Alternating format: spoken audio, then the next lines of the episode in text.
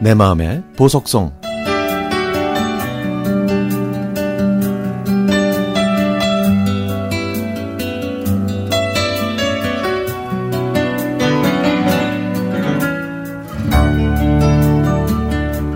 저는 못 먹는 게 없을 정도로 식성이 아주 화려합니다. 어떤 음식도 가리지 않고 맛있게 먹는 50대의 중년 여성이죠. 먹는 즐거움으로 얻는 행복감이 얼마나 큰지 저는 먹기 위해서 산다고 큰 소리로 외치는 바입니다. 평소에는 비싸서 구경도 못 해봤던 귀한 송이버섯을 시동생 덕분에 오이 썰어 먹듯 실컷 먹은 적이 있었습니다. 동서 식구들이 산에서 채취했다면서 시중가로 수백만 원이나 할 정도의 송이버섯을 한 보따리를 가져온 겁니다.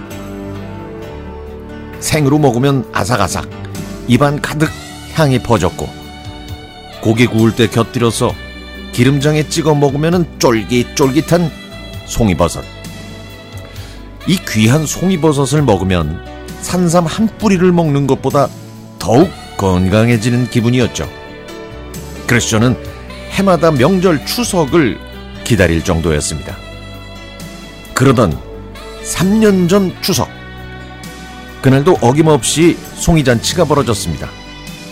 저는 원 없이 송이버섯을 먹었는데 한두 시간 정도가 지나자 갑자기 배멀미처럼 속이 울렁울렁 거리기 시작했습니다. 임신했을 때 입덧처럼 메스껍고 머리에서 발끝까지 식은 땀이 흘러내렸죠. 계속 토하는 바람에 온 식구들은 놀라서 난리 법석이었습니다. 결국 늦은 밤에 응급, 응급실까지 가서 링거를 맞고 환자 신세가 되어 돌아왔습니다. 의사는 그냥 장염인 것 같다고만 했고요. 시간이 지나 어김없이 가을은 왔고, 가을은 변함없이 우리에게 풍성한 먹거리를 선사해 줍니다.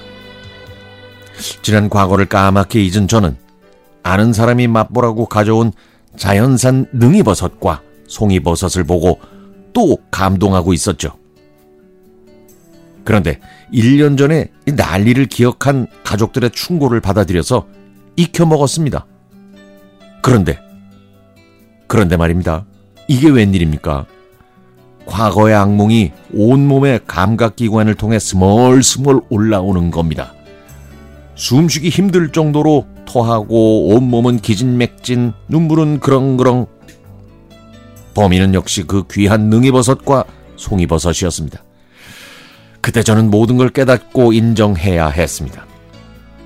갱년기가 와서 저도 모르게 체질이 바뀌었다는 것을요. 그것도 모르고 몸에 좋다면 물불 안 가리고 다 먹었으니 얼마나 미련한가요? 이틀 동안 꼼짝 못하고 끙끙 앓았더니 정신이 번쩍 들었습니다. 앞으로는 아무리 몸에 좋다고 해도 죽는 날까지 그 비싼 자연산 송이버섯과 능이버섯은 쳐다보지 않겠다고 다짐했죠. 남들은 없어서 못 먹는 그 귀한 걸 멀리 해야만 한다는 사실이 믿기지 않지만 어쩌겠어요. 현실인 걸.